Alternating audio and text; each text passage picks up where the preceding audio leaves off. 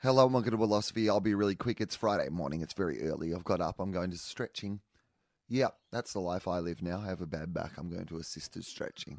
It's an old person's thing, I think, but it seems to be working for me. So, anyway, you don't need to hear about my health problems. I mean, you know, you're probably going to hear about my health problems. You know, what's the point of having a podcast if you're not like your nana complaining about how your knee swells up when rain's coming? But uh, anyway, I'm going to be really quick on this one. A couple of plugs up the top. Firstly, I'm doing a live show at Giant Dwarf as part of the Yak Festival. First time I'm ever doing Wilosophy Live.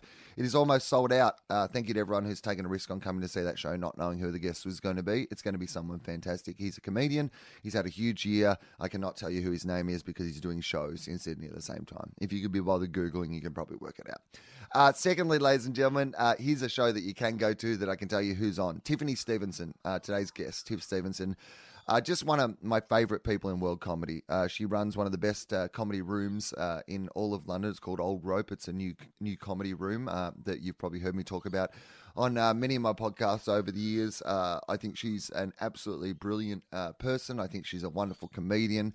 Um, she was generous enough on her trip to Sydney to pop over to the house with her partner and uh, we've all known each other for a, a, decade or so, and we had a really lovely day, both on and off air. Uh, you're about to hear a couple of hours of, well, not quite a couple of hours of the conversation that we had on air, and uh, there were some pretty juicy stories off air uh, that perhaps uh, would have been wonderful for you guys to hear, but probably would have got us both in a lot of trouble. So um, I think you're really going to enjoy this episode, but I'm going to uh, do this plug up the top because she's doing a show at the Sydney Comedy Store. Uh, she's been there doing a week of uh, spots, but on Saturday night, which will be probably today or tomorrow if you're listening to this straight away when it goes up, uh, she's doing a show at the Sydney Comedy Store. I highly recommend this show. Uh, there are plenty of tickets available, and it would be great if she could sell a whole bunch of tickets because obviously, if she sells a whole bunch of tickets to a solo show, they're more likely to invite her back and uh, to do things like that. And it'll be well worth your time. If you enjoy this interview today, please go make an effort go and check out the show at the Sydney Comedy Store uh, tomorrow night. Okay,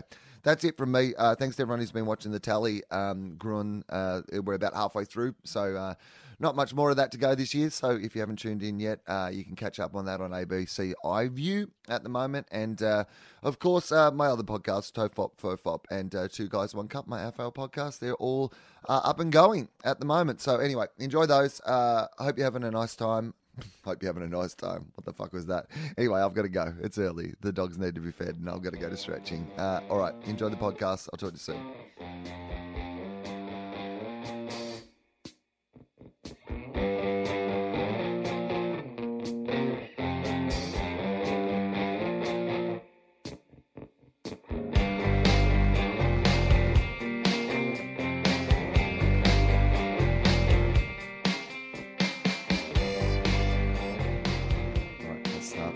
Uh, hello and welcome to Wilosophy with Wil Anderson. My name is Wil Anderson. I'm, it's in the title of the podcast. It originally wasn't. It was called Wilosophy, which I guess still is my name in the title of the podcast. But then we had to change it from a different server. You guys don't need to know the boring details. The point is, it's now called Wilosophy with Wil Anderson, and I say my name a lot at the top of the podcast, which I'm sure is off-putting for some people.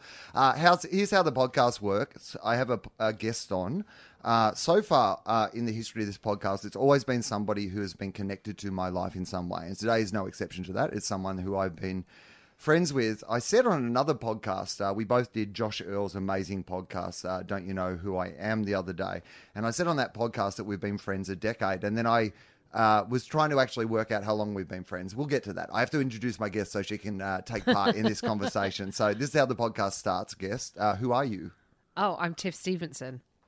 Yeah, and do I have to describe myself more? You don't have to. That's kind of the, the the way that I ask it. I didn't actually tell you I'd ask it because I like to just hear what people say. Right. So sometimes people just say their name, and then sometimes people have a very like it, you know it comes out very naturally what it is that they define themselves as. Do you have one of those? Oh, I, I think I'm a slashy.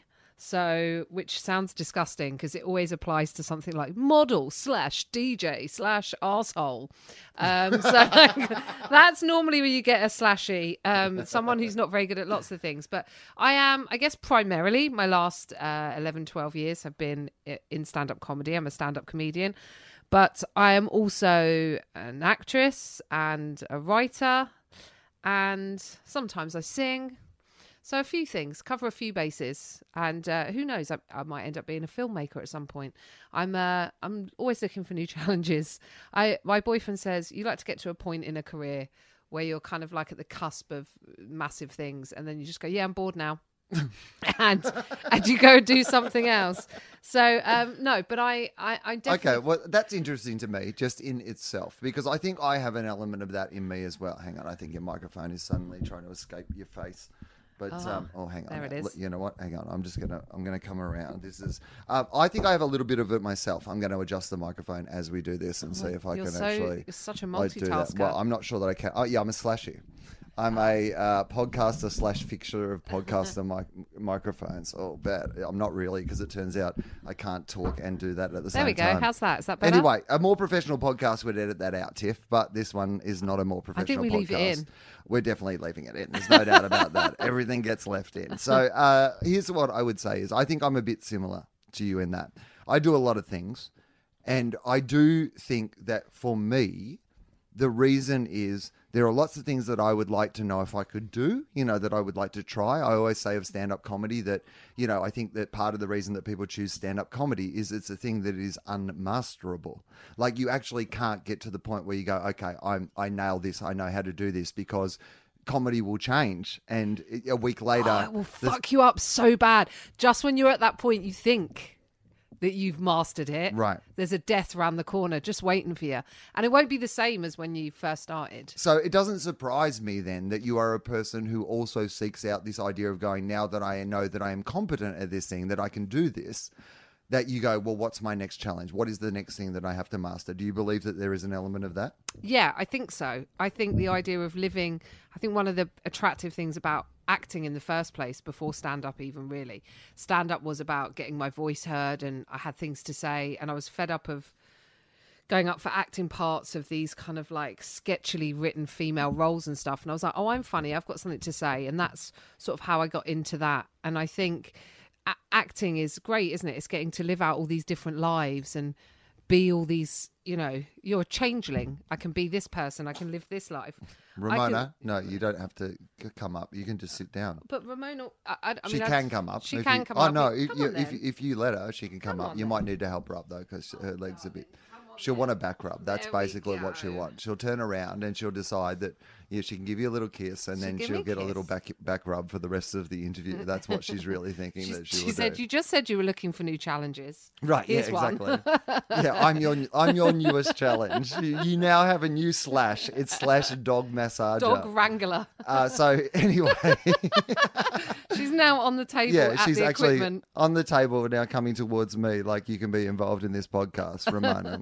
so uh, here's Yeah. what uh, here's what I'm interested in about acting because you do have such a unique, uh, you know, comedic voice, and I've always known you, you know, predominantly as a comedian. So that's what I see. I see someone who has such, you know, gr- a great forthright comic persona, like you know, really interesting things to say, things that are incredibly unique, you know, because you manage to straddle a world where you can talk easily about, you know, you know, things that are probably, you know, more specifically tailored to women, but in a way that, you know, is not in any way alienating even to the sort of audiences that would feel alienated by that. Right. D- yeah. If that makes sense. Yeah. And you know what I'm saying? Like, there's a majority of a comedy audience who don't even take that into consideration at all. But there is a part of a comedy audience that does. that does. Yeah. And you've always struck me as a like comedic performer that you know from what you do on stage it manages to uh, I think transcend that a little bit. Is that a unfair thing to say? Is that a That's correct a thing to uh, say? it's a massive compliment. Thanks. Um, I'll take it. Yeah, I like to think, and sometimes Paul says this because sometimes it's hard. Paul is my partner of ten years, by the Who's way. here, by He's the way? This is the first time we've done one where the partner has watched on. Yeah, like because he doesn't trust you, Wil. Right, and, it will get really awkward when we get get to the regular 45 minute explanation of your sex life that every person on this podcast does. Uh, Paul's always said to me that he said you give them all the good stuff. They don't know they're getting it, but it's so good, and they've got the people that you think don't want to hear your message or what you have to say are laughing, laughing, laughing, and then they've taken it away, and they've not. I mean, I sort of a new opener at the beginning of my show now, where I um talk about talk about being on my period on stage, and then I go, "This is the most rock and roll comedy you'll ever see." You know, forget Stanhope, forget Bill Burr. Like, how many of them are actually bleeding on stage? I mean, What's it's a fair more point, rock? right? What's more rock and roll than that? Well, you it's know? very Ozzy Osbourne, right? yeah, like that's what I said. I mentioned Ozzy as well. Yeah. That's so funny. I was like, it's so Ozzy Osbourne. You know? I mean, if you had a miscarriage on stage, that's Ozzy Osbourne. you that's know? That may have happened. so uh, it is interesting to me that though because you I, one of my most famous the, the comedy stories is do you know who Anthony Morgan is? Oh no. No, so he was a legendary sort of, you know, one of the creators of the alt comedy scene, what what became the Australian comedy scene. But Greg Fleet, Anthony Morgan, Judith Lucy, Sue Ann Post, like there was a generation, Rod Quantock, uh, Linda Gibson. These were the establishing names of what Australian comedy has become. And I've left some people off. I wasn't trying to do an exhaustive list. Just but Morgan was probably the greatest of all. The way that I describe it is I would say that probably eight of the top ten gigs I've ever seen in my life are Anthony Morgan gigs, and ten of the worst ten gigs I've ever seen in my life are Anthony Morgan gigs. You know, that was Yeah. You know, he would go on stage and, you know, I remember one night at the Prince Pat seeing him do a 40 minute set where he just described he'd gone down on a woman and he literally just talked about that for 40 minutes and it was like transcendent. You know, you felt like you were learning something about what it was like to be human more than you were watching a comedy show. One of the greatest of all time. Anyway, he was playing Leighton Live back when Leighton Live was Leighton Live. Still you a know. gig. You know, well back when it was, you know, the you know, people went to destroy comedians and destroy what they were. And he was they weren't enjoying what it was that he was doing and somebody threw like either uh, I can't remember if it was a beer bottle or if it was like a glass, you know, at the stage. But what he did to get their attention was he grabbed that glass and then he smashed it over his own head. and he did the rest of his set like they loved him, you know, because I mean he got them. He's bleeding. He's got glass in his head. you I know. mean, that is just a Scottish hello. Right. Uh, had to go immediately to hospital in an ambulance straight after the gig. But the point is, it's it's known legendarily as one of the greatest gigs of all time. The point is, you are saying that you're just doing that once a month. yeah, I do that once. A, I'm doing that once a month. That's my that's my work rate. Yeah, um, and it it is. I do feel like um, it's interesting uh, what's sort of perceived to be rock and roll comedy or what's perceived to be edgy or philosophical. Uh, as we're talking about philosophy on this, This is good. Tell me about this. T- Uh, Give me more about this idea because you see a lot of comedy and you see, you know, a lot of really fantastic comedy too because you run uh, one of the best, you know, kind of you know, comedy rooms in all of London. Yeah. And it, it attracts kind of the greatest and most interesting minds. But what do you mean by what you just said? Well, I guess there is. I know the sort of stuff that I love, and I guess maybe it's it's it's more of an American bent. Uh, anyway, but the idea. I mean, I had a row. This was a few years ago with Bruce Dessau, who writes for the Evening Standard, and I remember him going, "Oh, finally, philosophy's back in comedy," and I said something along the lines of, "Well, you know, most." stand up of a certain level is just sort of moral, moral relativism in action anyway. It's a person standing up on stage going, you know, it, on a very basic level, don't you hate it when you do this? Or look at this shared experience and how do we feel about that? What constitutes cheating? And where do we move towards that? Or, you know, is it okay if I steal if it's from someone who's really rich? You know, those sort of create like those sort of questions. Um, and uh, so he was like, no, no, a lot of comedy is is terrible, but there's good comedy that quotes philosophy. And I don't think good comedy directly quotes philosophy. I think good comedy displays philosophy. But I think if you're throwing around the names of the philosophers, then what is that? You're just blindly quoting someone. I mean, Louis C.K.'s got a routine which would be, uh, you know, one of his big routines that you go, oh, that's Kant, or someone's doing a piece that's like Sartre there, or that's oh, that's quite Panglossian, that's Voltaire. You know, you you'll see those ideals, but if someone's just blindly quoting them, to me that doesn't make comedy philosophical. And I think he'd reviewed a Russell Brand gig or something, and it had driven me mental. What he'd said was something along the lines of, "I loved the show, but I'm not sure the blondes in high heels teetering away during the interval got it on the level that I did because I have a philosophy degree." And everything about that made me want to smash his face in. And I feel like we've come back and we're like quite friendly now. Um, I say quite friendly, but we sometimes Bruce is sometimes someone that I I'll- get into sort of one year in Edinburgh when not a strong female field this year, and I was like, "What are you doing? You're like actively damaging female comedians." So there can be so much snobbery around comedy that I find frustrating. And then you look at the ones like Stanhope, who I do love. I think he's excellent. You go, "There's no snobbery around this," but he's allowed to be dark and pervasive and thought provoking and questioning. And sometimes I feel like you do that as a woman, people are like, uh, uh, uh, uh, uh, no, that's bitchy or that's rude or you're unlikable or any of those things. So, So there's, uh, and look, to be honest, I'd love to just even just let you talk on this, but there are so many things in this that I want to unpack that I just want to stop now Yeah, just to okay. make sure that we don't miss some of them along the way. Yeah. Because a, firstly, that thing you said about people quoting philosophy versus displaying philosophy is uh, kind of what you've put in words something that has been in and on my mind for so long in such a way that it's kind of it's it's taken me back a little bit because I think Okay. I could not agree with you more. And it's what I see in your work. And I guess that what I was trying to say, you said it in a much better way. but is that idea of going, no, I, this is me trying to take some people, including those that blondes teetering in their high heels, because why the fuck shouldn't they be entertained? And why the fuck shouldn't they be entertained by something good? Yes. Like, you know, they're an audience.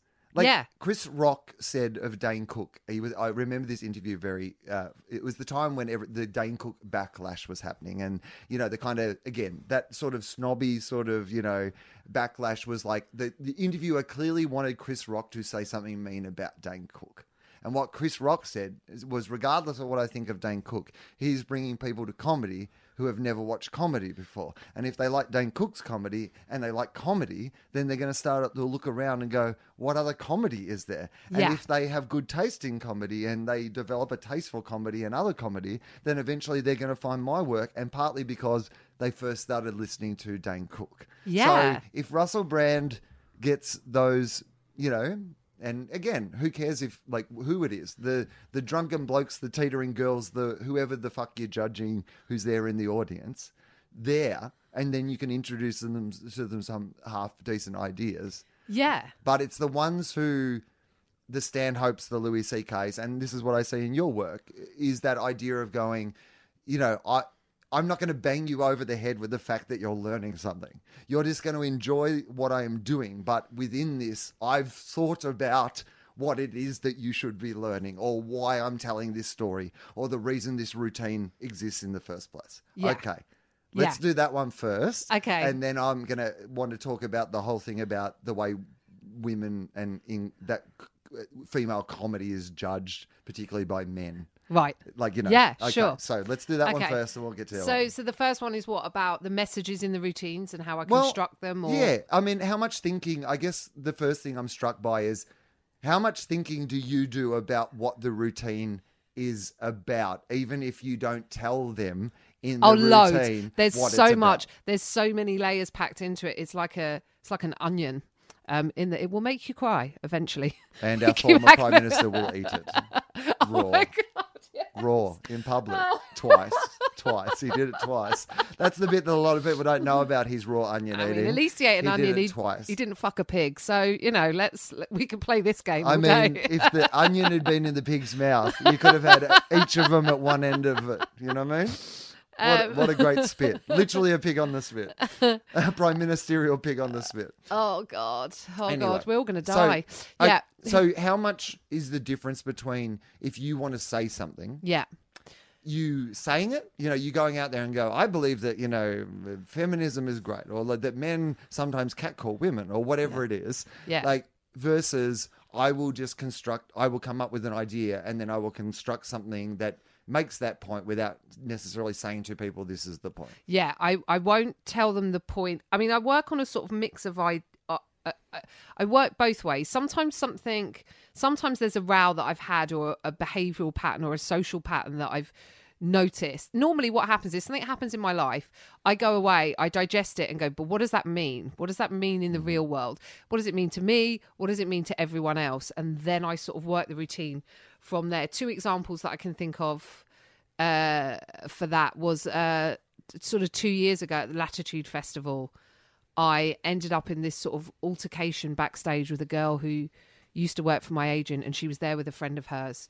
Um, over 30 wearing fairy wings fair to say i judged so this this this woman refused to um uh, sort of like i held out my hand to shake her hand and she refused to shake it and uh and i was like oh okay this is um I'm Tiffany, and she just sort of went, "Oh, I've just come back from from Lovebox Festival. It's amazing. I only hope Latitude can live up to Lovebox because it was in creds." So she used the she shortened the word incredible, which made me very upset. Um, and I just thought, oh, this is just some drunk privileged girl. Fine, whatever. But she was with someone who worked for my agent, and then the the girl who used to work for my agent was like, "How was the show?"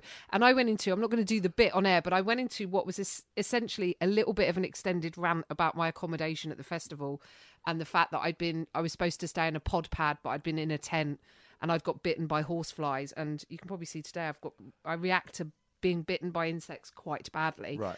So basically, I do this long rant, but it's it's it's you know it's a work rant, and she's a work person, so it's you know it's totally fine. And at the end of the rant, the girl in the fairy wings leans in and says, uh, "Syria." And I said, "Sorry, what?" And she said, "Yeah, there's people in refugee camps in Syria, so maybe you want to think about that." And I was like, maybe I want to think about not smashing you over the head with this tent hammer. I don't know how you kill a fairy. That is the beginning of the Right. routine. And- Also, I, I hated her so much from the fact that she said in creds that I assumed that Syria meant, "Are you serious?" like I really assumed that she was like that was her young person slang for "Are you serious?" Well, was and like I Syria. think I think that's what I did as well because I was like, "Sorry, what are you, are you saying to me, Syria?" And she was like, "Yeah, there's people in refugee camps in Syria," and um, and I was sort of my point off the back of that was sort of something like, you know, that's I mean, they should learn how to tell jokes firstly, right? yeah, yeah. They'd be here at Glastonbury.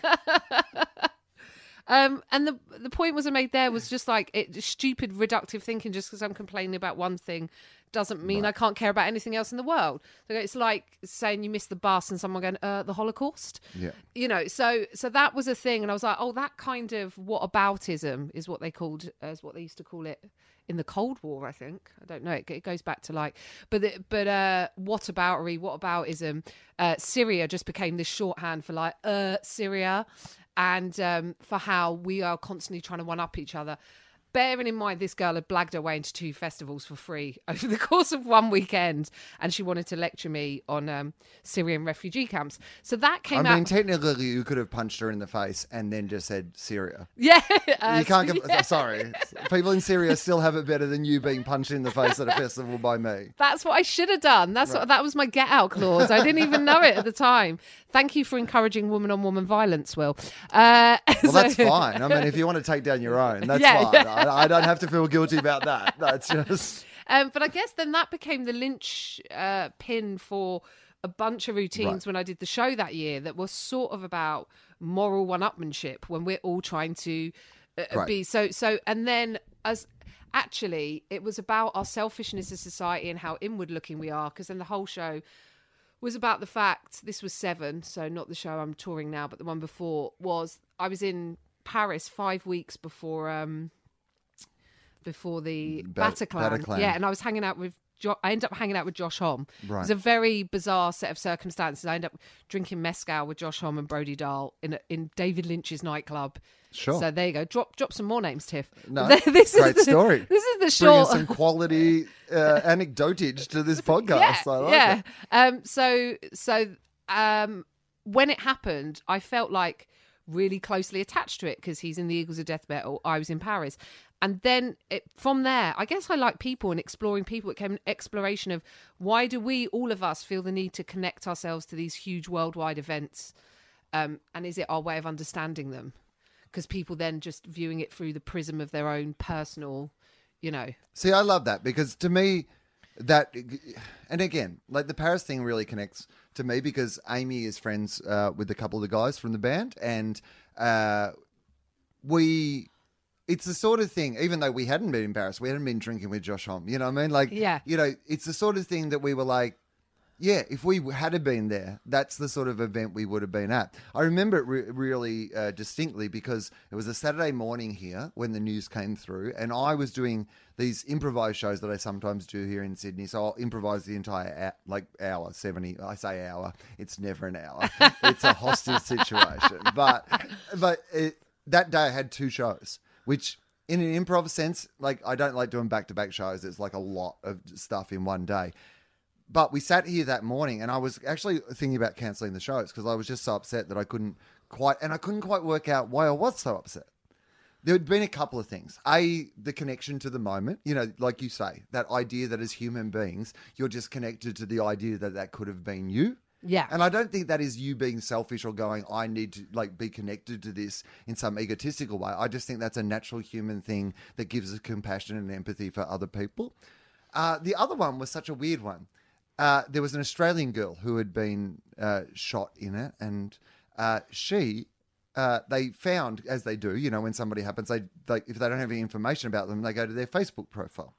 And just weirdly enough, her Facebook profile was this picture of Sam Simmons and I recreating the John and Yoko in bed together, like the famous, like in the actual bed that John and Yoko had done this in. And we'd done it for this photo shoot, like in, because it's in Montreal, I think. And so we'd gone to the hotel and Sam and I had done this. And obviously, you know, she'd just like taken this screenshot and it used, so it just came up everywhere in the news, like when they showed her Facebook page, was this, and I was just like, oh, somebody who, likes them and likes me and whatever was anyway it was but the interesting thing about doing the shows that night was that even when you weren't talking about it of course you were talking about it because you're talking about all the things around it that make us human beings and so I think you've again explained very well what it was that I was trying to get you to explain. So well done. You're doing very well on this podcast, is what I would Slash say quiz. okay, so the Yeah. second part of it that I Right. really want to talk about is this idea of how much do you think, and this is not a like what it's like to be a woman in comedy question, um, but I guess it is in in a way. Oh, and can I add a tag on to the Yeah, first part of that? of course you can. Um, I do think really long and hard about routines and whether they contradict themselves. And obviously, we all change, and information changes, and uh, ideas change, and uh, people change. So, um, but I try really hard to feel like I have a through line where people would consistently get who I am in the shows when I'm talking about new stuff. So I do put myself through the ringer for it a bit and I do try and think about what the end idea is. What am I saying to someone there? Am I saying to there's a whole bit in the current show about realizing how difficult it is for men at the moment if you're just like a straight dude to compliment women and what the rules of compliments are. So I teach them. I mean, one of the exemptions are if your compliment shouted from the top of the building or out of a moving car, if the Doppler effect applies. You know, like nice tit. You know, like then it's not a compliment; it's street harassment. But I mean, do- is that what if it's a really good compliment? all right? you look like an intelligent woman. Right. yeah, yeah, yeah. What if, say, somebody heard this podcast and really liked it and they saw you walking by on the street and they just happened to be working on top of a building and they re- thought that the only way to communicate how they just wanted to say something.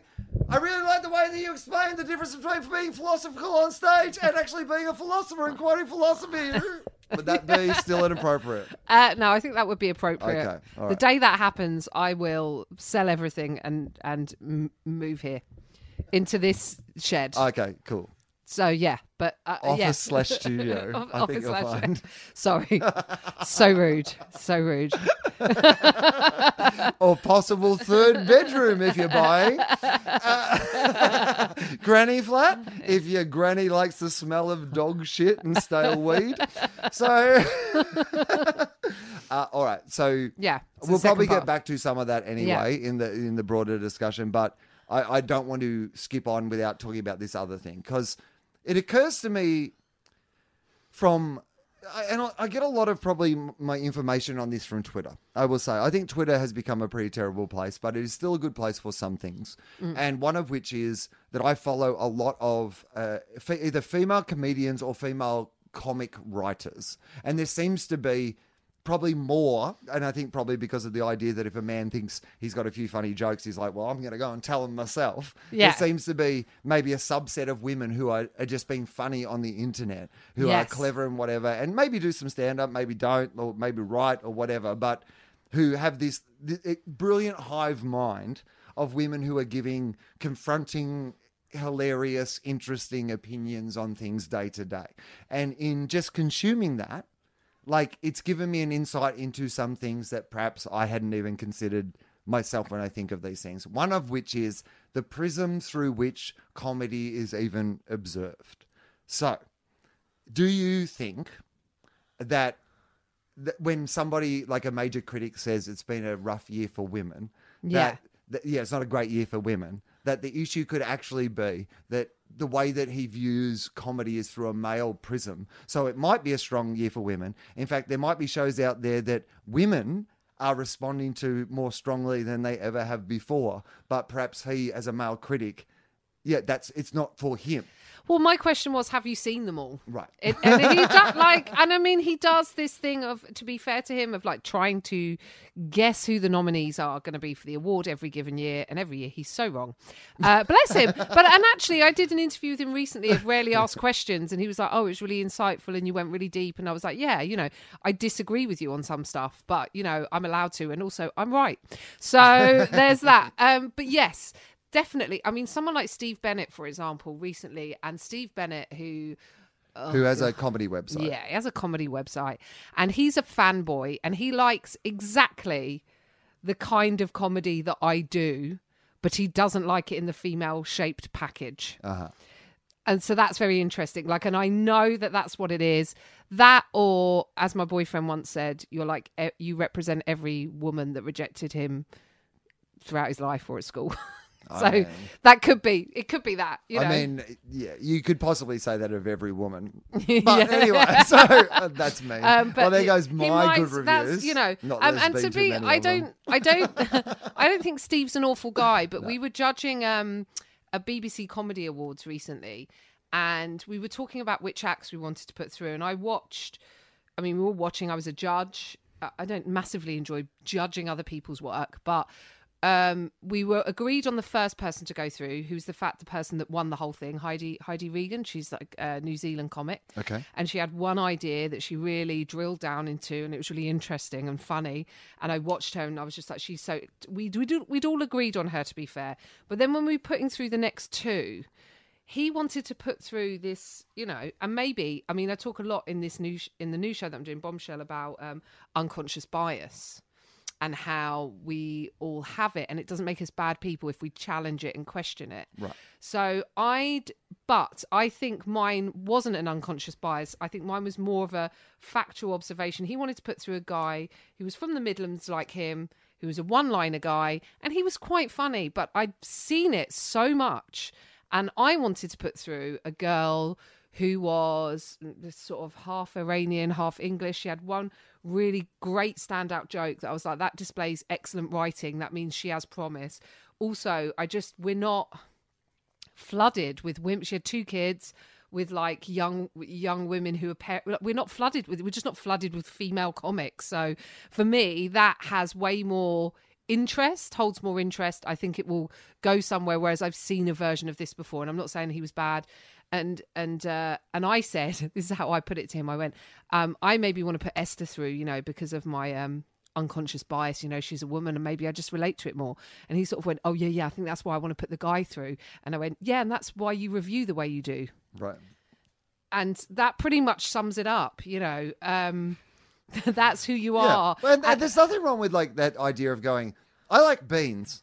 And so, you know, when I go to the supermarket, I'm going to buy some more beans. But eventually, you've just got too many beans. And some night, like, you know, it'd be just nice to have some pasta in the cupboard, right? yeah yeah C- throw a couple of sausages. Right. Could you just, beans. well, yeah, Something sausages less would have been phallic. like, yeah, we've got too, we've got we've got too much sausage not enough beans let's exactly. change it around Yeah, could we just, oh no, it's all sausage and beans. What we would like. Uh, but but so that that was me sort of trying to call him out a little bit. I always find that he never gives.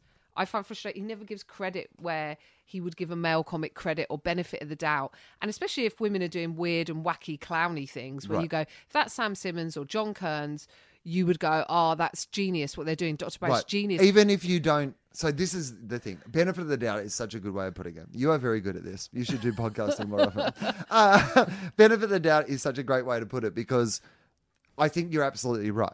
Sometimes, you know, when you go and see uh, uh, Sam Simmons, you know, who I love, like you know, on the record, and he's done this podcast, and everybody knows that uh, I'm a fan of Sam, so I can say it about him, I think, pretty freely. we all know you like, like- sausage as well as beans. But also, every third thing, you're only really going, that's funny because I trust that it's funny because you're Sam Simmons. I'm not like in the same. Sometimes with the Sam Simmons show, in the same way as if you walk into an art gallery and there's a huge, uh, you know, like a frame, but the painting itself is just like white paint that somebody's gone, and you go, oh well, like they've hung it in a museum. Yeah. I guess that must be art. I guess I shouldn't be here going. I could have just painted that and put it in a frame, couldn't I? Isn't that just white? Yeah. Yeah. But you trust. You give it the benefit of the doubt. That's and so it. sometimes if you're seeing something that you haven't seen before, do you give it the benefit of the doubt? Yeah, yeah. And you and I think that definitely happens from sort of a, a male perspective or in terms of reviewers or writers. Sometimes I feel that's there. For some, not. Like some of my biggest fans are like just dudes. Uh, and I had like. Um, um, this is going to sound like such like oh I'm praising myself but we did a preview of the new show in London it was quite a small preview there was only about 40 50 people and this guy had come with his wife and what do say- you think the right amount of people for a preview show is? Oh by the God, it's got to be at least 20 Mm-hmm. but it needs to be not too. So I, I, I mean, actually, it should be at least fifty. Really, I, I would say I did some to three hundred this year. My room was only. I wasn't 170 this year. It was smaller than that. So I feel like bigger than the room in Edinburgh is probably not Right. the right size This to do like, it. hang on, this this show's five minutes shorter. Oh, Turns you- out the just because like uh, or i'll do it somewhere like the south bank after and, and that's like 400 or whatever and you go oh it's just a different beast Yeah. you need to keep it to a similar size of the room because you go oh fuck I, and uh, paul directs my shows and he'll be like fuck you were trying to do an hour and a half and cram it into 50 minutes every time. Mm. So as soon as you get into a bigger room you're like oh i can breathe in this bit and there's much more room and i can work out you know i can i can the ideas can come out a bit slower. And he's interestingly he thinks probably the opposite way to we how we do of going how much of that do you want to know is ideas that you're putting out there and how and sometimes paul's like no you need to explain this a bit more because it, because the audience may not necessarily they might not be working at the same pace as you are and sometimes you need to give them those beats or and i'm like oh i don't want to do spoon feeding for assholes. like, just get the fucking jokes and don't get the joke and then and there's surely some kind of middle ground right where, I think that's right, but I do understand the point you're making. Like, I get the idea that you go, you don't want people whispering, what, what, hang on, what, who's that guy? Is yeah he dead? Has Yeah. he been dead this whole time? yeah yeah exactly exactly so so i uh what were we coming back to? Okay, so you, you did this at a trial show. You were going to tell me the story about doing the trial show. Sorry. I Sure. Oh yeah, yes, right. I know, and just uh, so some of my biggest fans are guys. I've been selling DVDs after the show here, and it's so far all been men that have bought them. Although women have come over to say, "I loved it, I enjoyed it," and I think maybe in terms of fandom, there's maybe another little level of that that exists within uh, men that really like stand-up comedy. So this guy, his wife had bought him tickets to the preview for his birthday, like his 45th birthday or something, I think it was. Uh-huh. And he was like, I love it. You're like Lenny Bruce. Like, no one's ever said that to me before, but he said, and I was like, wow. And he was like, please just keep doing it the way that you don't change anything. And I love it so much. And I was You, like, you did uh, do 70 minutes of just reading out court transcripts, though, right? yeah, yeah, I your- do. I do. I do. Uh, I talk about how great Hugh Hefner is when he bailed me out. Jesus, that's been that's been a it's been an interesting couple of weeks, hasn't it? for- Okay, let me talk. Well, talk. Let's talk about that just for a second, and then we'll like have a pause because you know it's. I like to have a break in the middle of the podcast, and B, we have to get to the point where I ask you about if you have a philosophy. Okay. So, um, but let's talk about the, the the last couple of weeks as it's been for, you know, I mean, with Harvey Weinstein and you know Yeah. all, all this stuff. Like, I don't know. Give us your thoughts on where we're at. Oh, where I don't. I don't want to prescribe where it is this goes, but I would like to hear how you're feeling about you know the state of things. Oh, just men are shit houses. I don't know. No, not all men. I mean, I don't want to. Not all men? Not all men. Not, all men. No, I'm just going to take that bit out. That'll be the whole podcast. Uh, uh, Tiff, what's your philosophy? Not all men. Oh, okay, excellent. um, I um, I'm I, I know great men. I'm lucky enough to be surrounded by really great men. Two of them here right now. Okay. So I um. I say all of this with sometimes it feels relentless, sometimes it feels exhausting being female, sometimes it feels like just I mean, there's a joke in the new show where I talk about coming on my period when I found out Trump got in, and mm. also when our government went into a coalition with the DUP. And I was sort of saying, I'm slightly concerned I have less of a biological clock and more of a doomsday one, right? because I appear to be sinking with the apocalypse, and it seems to be sort of, it seems to be getting worse for women, or women's rights seem to be it's being pulled backwards and I've always done stuff about reproductive rights and I sort of got to the point where I was like, well, in seven or eight years' time, I won't need to be doing those jokes anymore. And I used to have a joke about abortion in Ireland, and I was like, I'll keep doing it till they make it legal. And they haven't made it legal. Right. So that joke's still there. And I'm like, oh, this is, has anything changed? You know, have we moved it forward? Um, so with this stuff coming out, I feel like it's a house of cards. And a lot of stuff's going to come out about various people. Um, the power dynamic is obviously what's at play there. I mean, I've been in situations I've had things happen, and or I've had like low level kind of aggression uh, from bookers, people who work in TV, uh, other comedians, you know, where you're like, oh, do I really want to say something about that? If I make this a thing, now that's going to be my thing, and why can't I just get on with being funny? But it's it's sort of relentless the amount of abuse I think unfortunately in entertainment and, and i know it happens in other areas that, that women get. I, what i found interesting was the canonization of hugh hefner when he died. And there were a lot of male comics i guess that came out and all said how great hugh was and how he financed art and we should be able to separate that from and i feel like all of these I did a little post on Twitter. Let Well, me see if I can find it. I'll read you. You find it, This- and I'll, I'll have just yeah. a little say of what I was going to say. Yeah, then go- when, yeah, sorry. when you find it. No, no, no. Yeah. I, this podcast is about you talking. I just sometimes like to talk in between just when I think of something. The Hugh Hefner thing was one of those ones that I was glad that I had no affection for Hugh Hefner. Like it wasn't something that had ever been like on my radar. So when Yeah. he died, I didn't have that, but I read it because I follow the same people on Facebook and Twitter that you do. And, you know, some of these people are friends of mine or people that I really admire. And, like, you know, you would see these things. And then, in the same way as I mentioned earlier, I follow all these intelligent, you know, provocative female writers who are giving me a completely different perspective on the exact same thing. So, Yeah. as someone who admires the minds of you know a whole gamut of the people who had very disparate opinions on the topic i mean i'm in the privileged position where what i get to do is sit back read them all and at the end of the day go well i feel better informed don't i Yeah, look at me the way that i take in a lot of different opinions and process them but don't really have to be challenged to change or you know Yeah. do anything like Yeah. you know I, I, the, I have the luxury of just being able to do that. Okay. Did you find Okay, the I thing found you it. wrote? So this was a thing I wrote maybe last year, and it was a bit that I'd sort of put in the last show, and I was, I sort of had had to take it out because it felt really heavy in the show. But I'd brought up Brock Turner, who was the The swimmer. the swimmer. Well, Let's call him the the rapist.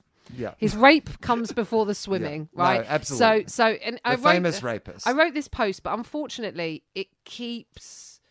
I keep adding to it in a way that I think when I read it, you'll you'll understand. So, and I wrote this and I showed it to Paul, and Paul went, "Why why have you held back from posting that up?" I was like, "Well, I feel it's quite, it's got quite a lot of attack behind it, and I might get a bit of shit for it." And people, you know, and he was like, "Eh, "No, it's really important." So, it, it- I wrote, "It's it's okay that he's an awful human being because he did a good acting. It's okay if he grabs her by the pussy because he's rich. It's okay if he rapes her because he can swim real good. It's okay if he hits her, then racially abuses her because he has twinkly blue eyes. It's okay if he hits her because he released some mediocre music. It's okay if he drugged her because he is funny. It's okay if he raped her because he had a sad life. It's okay that he groomed her because he adopted her. It's okay if he assaulted her because he was her manager. It's okay if he kills her because he can kick a ball was the original post. And that is a tiny, tiny, tiny list of some of the horrific things that have happened to women that have been written off or exempted because the man involved has some kind of talent or genius that we should look at and go, oh, actually, it's fine. Whatever he does is fine because he's a successful man. Um, this is a question I ask without any. Uh, this is not me. Uh, this is not sixty minutes, and I'm certainly not a contrarian. Uh, um, I, I'm looking for genuine solutions to what I see as a massive problem. I hear what women are saying, and and I acknowledge that I not just live in that world, but have benefited from that world. Do you know what I mean? Like, Mm-hmm. you know, so how do we get it? So part of my theory is that the reason that a lot of men don't speak up or that a lot of men, you know, around it is that they have also had permissiveness in their life that has come from the fact that our society is geared towards, you know, men and straight men and these sort of things. So they feel like they're complicit in it at least on some level. It might Yeah. not be on the level that like, you know, they drug someone and raped somebody, but at some stage they did something that they look back on and go, well, in the light of what I know now, in the light of like what I've seen and understand, like that, even that itself was not an appropriate thing to, you know, put that person in that situation or behave in that way. And I think it stops a lot of okay men or men who want to be better, you know, who, who want to, you know, Sure. don't want this to be how it is from getting into this. Yeah, Because they, yeah. you know, they feel so. I, again, I don't even know if I'm asking you like what I'm asking you. I'm just How do we make- saying, how do we make it better? how Or how do we yeah, begin to? How do we begin to make it better? Because Sure. let's let's assume that we can't fix it all probably in our lifetimes, but if if we want to leave the next generation in a world where some of this stuff has tried to be fixed at the very least, how do we start fixing it? Um. Okay. Well, I can. Uh, By the way, you are not required to have the answer to that, but Okay. I'd like to know what your opinion is. Yeah, sure. I have a two prong answer to this. Uh, one is one is about how how I need to fix myself and where we can fix from my experience, which again is about unconditional bias, and comes. So I'll do that in the second part. I just want to placehold that in case I forget. Um, the first part I would say is we c- can start having sort of open conversations about what's acceptable behavior with each other. I guess that part of the show of kind of going, of course you can compliment, of course you can do. Part of the whole problem with it, what you're trying to make rules around or legislate is is human attraction. Um, and so, uh, and, and I've had conversations with Paul before where we've talked about this, and he's like, I just don't know how I would approach a woman now. Like, it feels like if I say something, am I being sexist?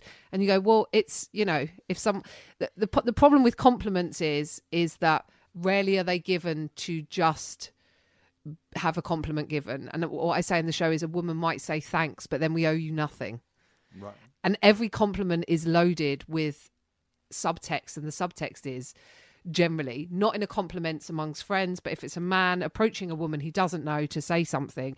The subtext of that is always like well i want to sleep with you eventually. You know we might go through a process of and uh, you know so and that is why the frustration is there when a woman kind of rolls her eyes or says fuck off or whatever because you've been rejected. And that's we need to Well, that's uh, that I love. So, firstly, I love this because I think this is something that we can work on, yeah. Which is this idea of uh, giving without expectation of receiving, which Yeah. is like that's a thing where you can actually go, okay, you can be be you can be nice to someone. You can open a door for someone. You can like these things that people put up as these things that you can't do anymore or whatever but it should be because you would do it for anyone it shouldn't be because it comes with some expectation that that person has to respond in kind to you in yes any way yeah that to me feels like a very practical and easy mindset thing for us to at least Yeah. so good So Great. there's a start. that's good I and like also, that. just a woman might be walking along living her life, and you've just kind of come into it and comment to, comment on her physicality or her, you know. And sometimes I've had it where friends have been like, "Oh, I was walking with my daughter who's 15 and just heard a man be gross to me," or you know, uh, I was walking along and then it was quite dark, so I didn't feel particularly safe anyway. Or sometimes you get the uh, don't flatter yourself. I wasn't even trying to, you know, it's protection, You're but like, always. yeah, wait, wait, hang on. Are we in a fight now? I was just walking down the street and now we're in a fight. Now I'm a bitch. Yeah. I'm not a bitch. Even to the I low was listening to my podcast. yeah, yeah. I was listening to my very funny friend Wil Anderson. now you've just ruined it for me. Could you me. get a plug in though? That'd Yeah, be great. yeah. If you could just build my audience at the same time of terrible people. that'd be Terrible great. men that shout out at you on the street. So there's that. Also, in terms of equality, in terms of in the workplace, in terms of finances, money, and everything else, the problem is the base problem with equality is is that most people see that they stand to lose from it.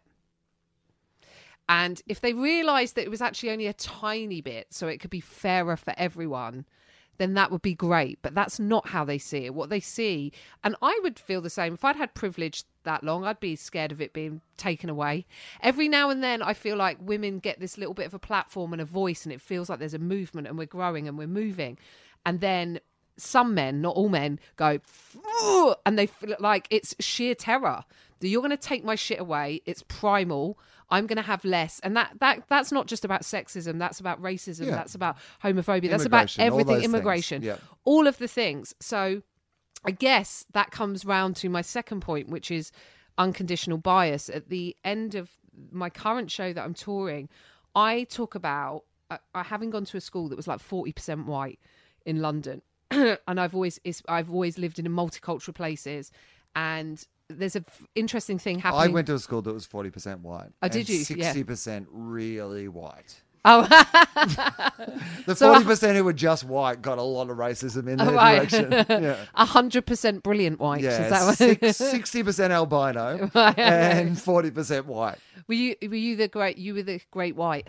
I great remember white. we uh, the first time, uh, like I remember, you know, when we had a so there's an Australian lolly sweet, you know, uh, they're like jelly babies, but they're brown, they're chocolate flavored, they're called Chicos. Right. And we had a the, our first friend who was like a, a brown skinned friend. His nickname was Chico, and no one would have ever thought that was in any way like offensive or. I mean, I, I imagine. I don't know how they felt about it because we never fucking asked them. They Yeah. seemed really fine about it, you Yeah. know. But who the fuck knows? Maybe they were just pretending to be really fine about it because they knew that not being fine about it was going to fuck up their day every day when someone called them fucking Chico. Do you know what I mean? Yeah, yeah, yeah. Like, you that know- was going to be a route. I'm just going to lean into this because Right. my life becomes. I might as well. Okay, my name's Chico now because that's better than me every day having had the fight about the fact that you probably shouldn't be calling me Chico, right? Yeah, yeah. So I've come from a long way back on some of this stuff. Right, Like, you know, my ideas about, like, you know, I mean, there's a very difference, I think, sometimes between what's inside you and the way that you're conditioned, which is this, Right. I guess, speaking to the point that you're making, which is sometimes you're fighting against the way you were raised or the messages that you got for a very long time Yes, and you have to actively break that shit down a little bit. you really do. And I think uh, there's a, a good mate of mine, Stuart Black. He's a comic. He's really, really, really brilliant, but doesn't gig that much. Um, because of his last name. Racism. Yeah, racism. yeah, racism. Should change his name to Stuart White. Win the Perrier next year. What's not called that anymore. um, Perrier will come back Perrier- on board. Perrier will come back. Yeah, yeah. Come back on board because they Because hear it's- such they hate, about hate black Stuart White. babies. Yeah, exactly. they hate black babies. So if anyone's got white in their name, they'll do that. um, so yeah, so so he was kind of saying sometimes what he calls it is lizard brain that kind of comes in, and he's quite fa- he's read all the Germaine Greer, and he's pretty woke is a term that's used, uh, but it's used, um, but he is, and he said every now and then something happened, and he was like, it's my lizard, part, but also working class. His dad was a boxer, an alcoholic, like, and his mum, you know, like his mum is like he's very close with his mum, but he he has, and he was like, there's parts where I'm trying to unpick years worth of programming and ideas and all of that. So mine with the young um, unconscious bias was. I thought I was this very multicultural person. That doesn't mean that I went through school, but like never having a racist moment or saying the wrong thing, you know, uh, never being prejudiced. But I'm liberal. I live in London. I think I'm great. So I I get the train the day after a major uh, the terror attack. It's London Bridge. I'm coming back from Ireland. I've had about two hours sleep, and I've been looking at Twitter a lot. And I'm on a train, and uh the whole story. I won't do the story, but the story is a, a brown guy gets on with a rucksack, and all of a sudden the right hand part of my brain goes, Oh, hello, brown Yeah. guy with rucksack and the left hand side goes, What you talk about? You've seen people with rucksacks before, like shut the fuck up. You know, right hand side, mm, day after a major terrorist incident, it means something. So it's this argument between the two, the left and the right wing of my brain, I guess. And this is where the left is eating itself in the UK at the moment, which I'll come back to. But the whole thing happens, and it's a genuinely true thing and I won't tell the story, but I can probably tell the crux of the story. It won't ruin anything to sort of say it. Is is I go through the motions of thinking. At, at one point, he gets out one mobile phone, and uh, he's sort of staring at me. So I'm doing my thought process, and then about a minute later, he gets out a second.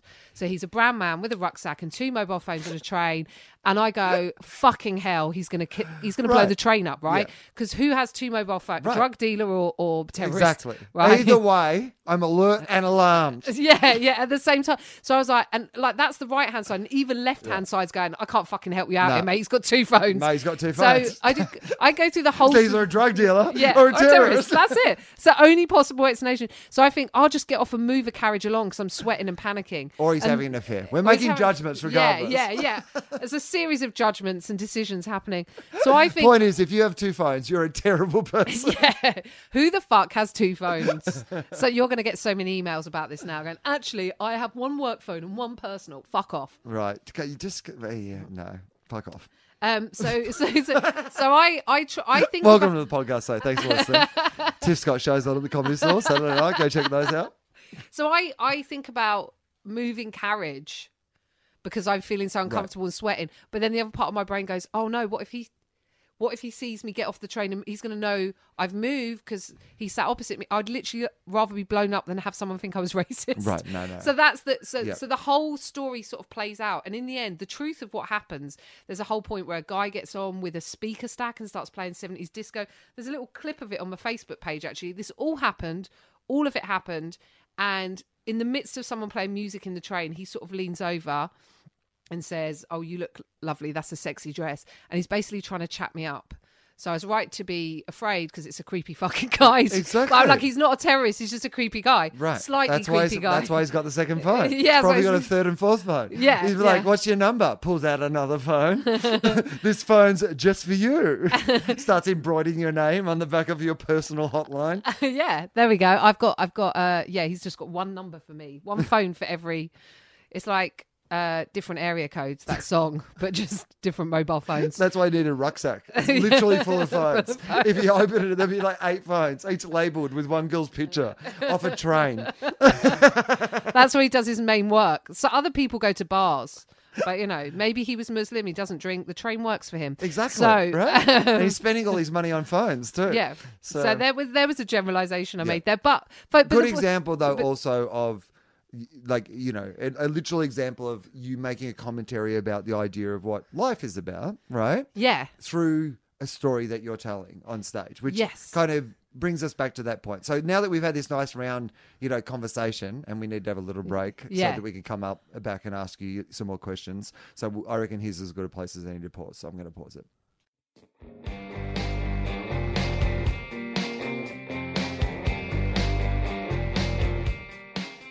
Okay, we're back. Um, so the the premise of this podcast, I ask if you have a philosophy of some kind. So, do you have one of some kind? Oh, um, I have I have a few that I try to live live by, Well, and let's some of start them are with one. new. We'll keep Let's going. start start with one. Uh, first one is when it comes to work now. So this is any form of writing, stand up, acting. This is what I'm trying to do. My new three step is um is uh go in with hope and optimism. Prepare.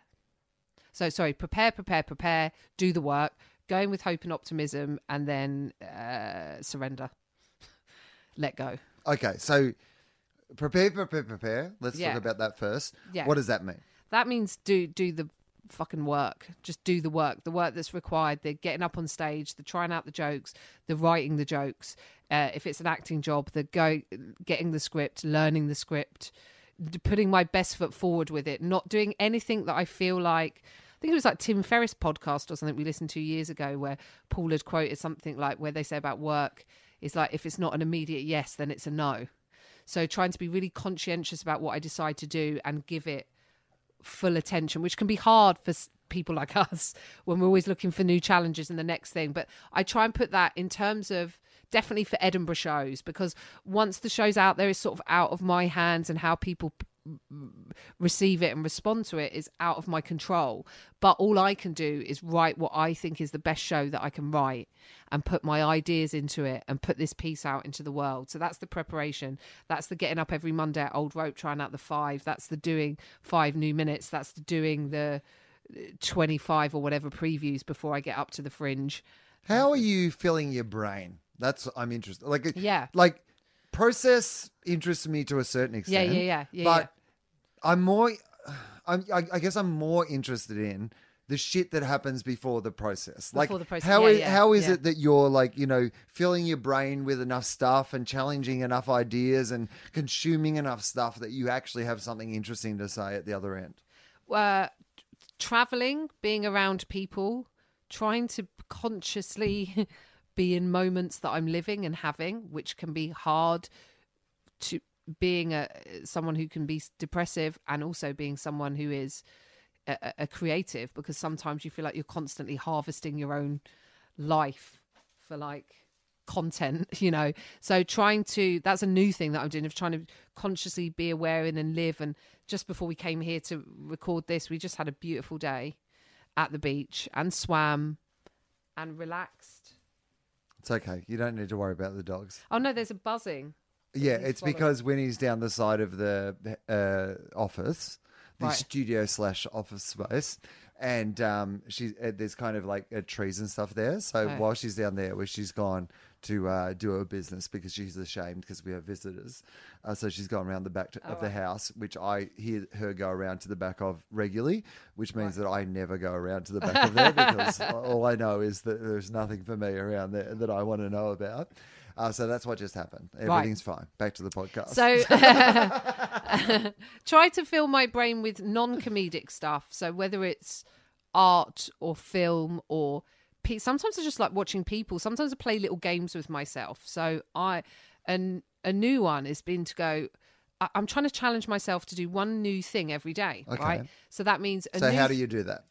so every day I go, don't walk the same route to go to there. Okay. If I go to a restaurant, if I've been there before, don't order the same thing I always order. Just get something different. How does that know? go? Is that okay? Because I'm not sure. Like once I find something The I like, why the yeah. fuck would I try something else? Yeah. Um, well, it doesn't mean that you can never have the other thing again because on a Right. different day, your challenge could be not to change what you're eating. It could be to change the route that you walk. It could be to go.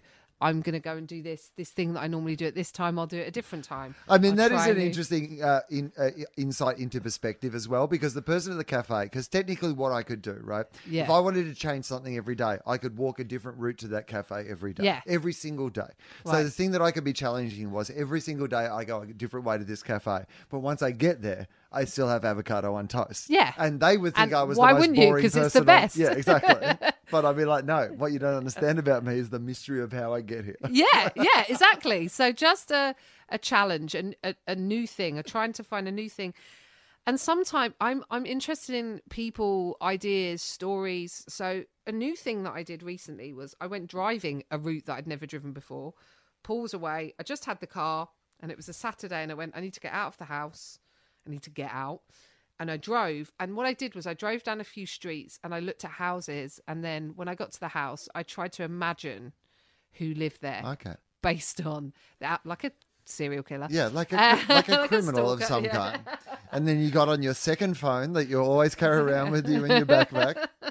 Um, and I did, so I started writing these little stories, and I was like, oh, here lives a couple in their mid 30s, and they're trying to have a kid, and blah, blah, blah.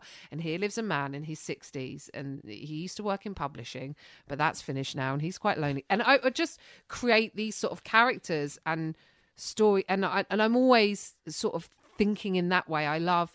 I'll be absorbed by books if I if I'm take if if it's nothing to do with work.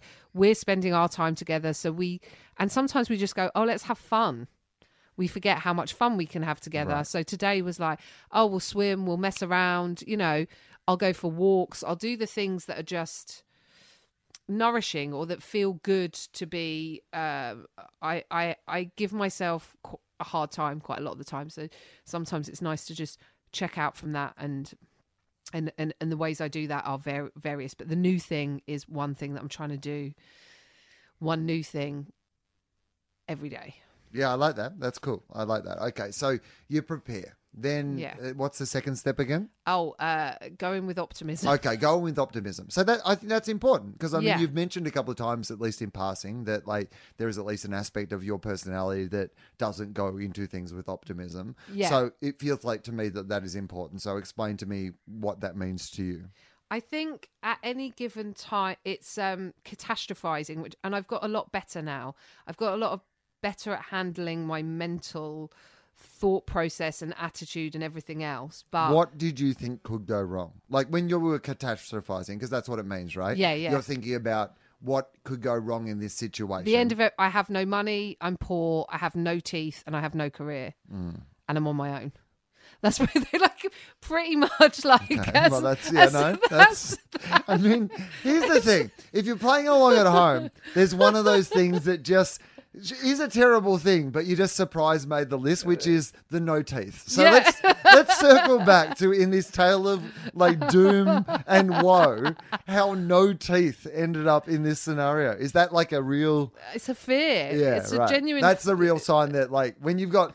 Like it, when the guy who's only got one tooth is looking down his nose at you, you're like, Yeah. "This is rock well, bottom." just the point in your life where you go, I couldn't afford to have these replaced or fixed, so I've just, you know, I've got no teeth and I'm in a, I'm in a squat and I'm in squalor, and I, that's the worst. And it goes from, it's such a thing. I can go from talking myself out of a career. I do it so Hmm. I, I'm better at it now.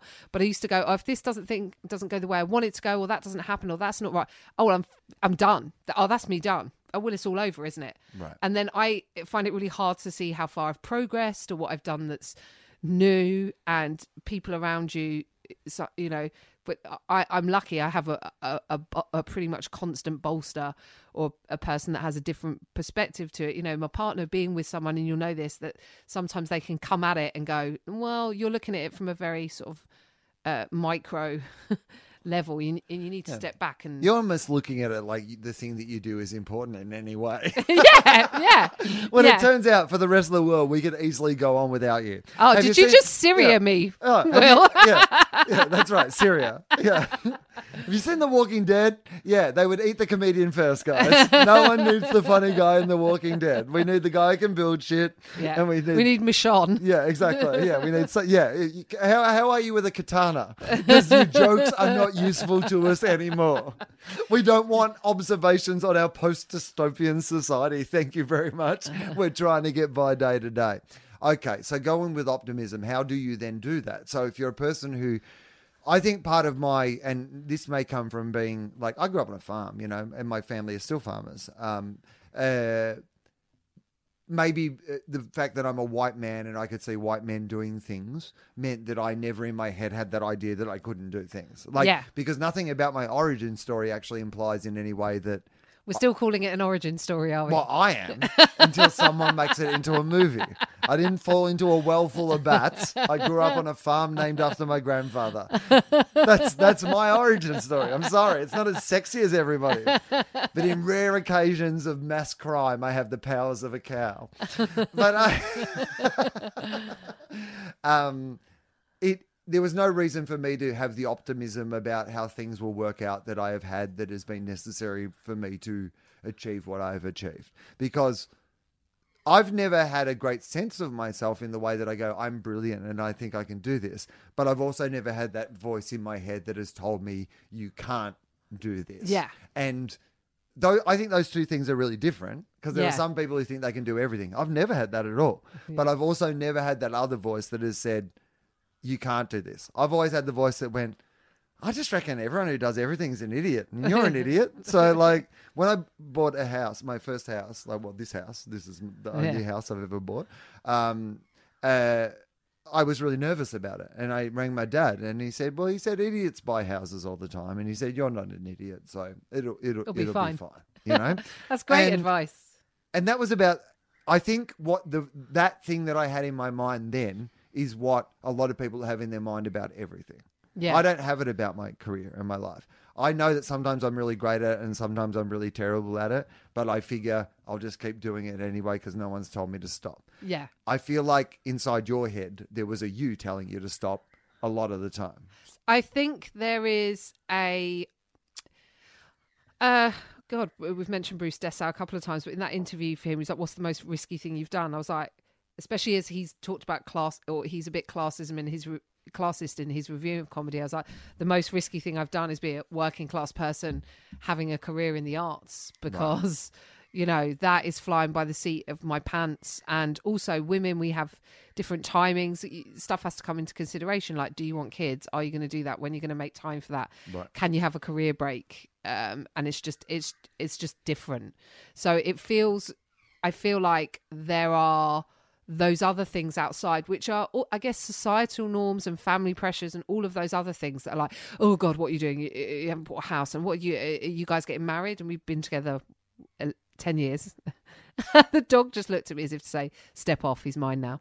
Um, but yeah, we've been together ten, you know, and it's like, well, well, what's happening with that? And we don't get that. That's and what are you going to do about kids? Are you going to do kids? Or are you not going to? We don't, we don't get. But and why haven't you bought a house? And blah, blah, why could you not have just done something that had some security? And I and then I go, can you look at what I've experienced and what I've achieved and not go, that's actually way better than if I'd have done this other kind of safe, safe route. Um, so I feel like that's it's less about and sometimes also as well sometimes i i uh, i oscillate. My i have a joke in my show where i say when i'm on my period my mood oscillates between sylvia plath and beyonce with no middle ground whatsoever. You know and i feel that's true of me as a performer and a person and everything else. Sometimes i'm the most confident. I feel no pressure. The bigger the gig i can walk out there. In fact the more pressure the better. And i go in my head five seconds before I go on, I go, I'm the best at this that exists. And that's what I need to get me out there. But then other times I'll be like, oh, maybe I'm just awful. maybe I'm just awful. And maybe, or even if this show is good, other people aren't going to see it as good or they're not going to get it and they're going to shit on it. And uh, yeah, there's a few, I think there is definitely a female thing to kind of going, first, you're told you shouldn't be there then you're told you shouldn't be there and be attractive because that won't work.